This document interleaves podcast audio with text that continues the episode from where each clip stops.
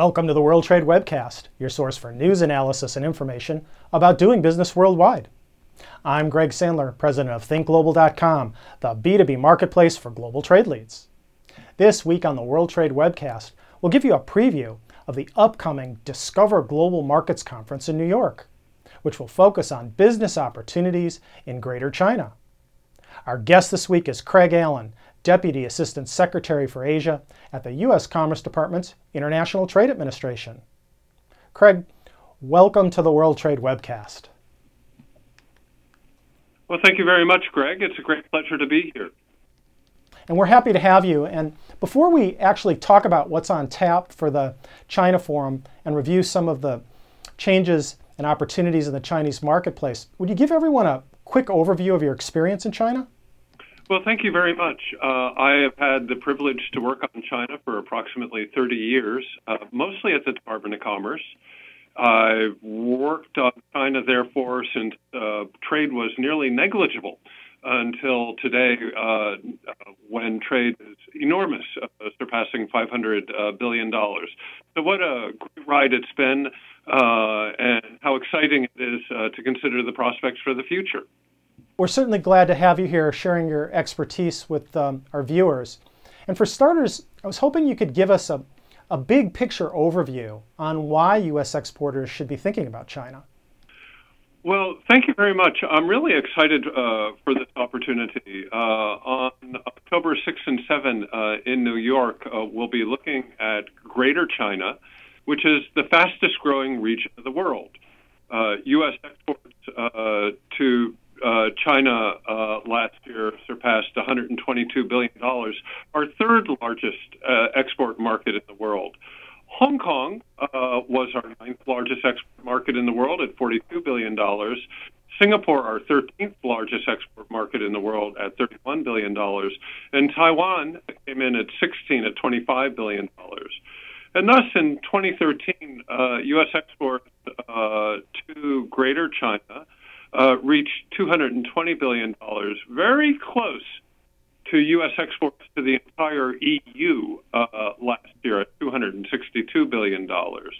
But Greater China is growing very quickly. While U.S. exports to the EU declined last year, to China they rose about 10%. Uh, and we expect continued very strong growth as far as the eye can see. So why why is that? Uh, China's economy continues to grow rapidly. Uh, not at the very frantic pace of 10% GDP growth uh, of the 90s, uh, the 80s, the 90s, and the knots, but last year about 7.5%. Uh, and we would continue that uh, rate of growth for the next five to 10 years. China will continue to grow very rapidly as hundreds of millions of Chinese move from the country uh, to the city. And this creates export opportunities across the board, especially for small and medium sized American companies. 92% of American exporters to China are small and medium sized enterprises, comprising 35% of the value of exports, and this will only continue to grow in the future. Very interesting perspective. And so what we're seeing is sort of a tectonic shift here in, in U.S. trade uh, in general. I think that that's absolutely true uh, for all of Asia. Uh, we're only focused on China here, but uh, you definitely see that uh, phenomenon not only for U.S. trade, but for global trade.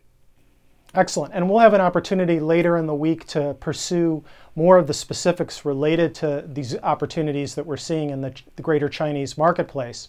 Tomorrow, in fact, we'll focus on the economic outlook in greater China, regional differences, hot sectors, and the central government's five year plan.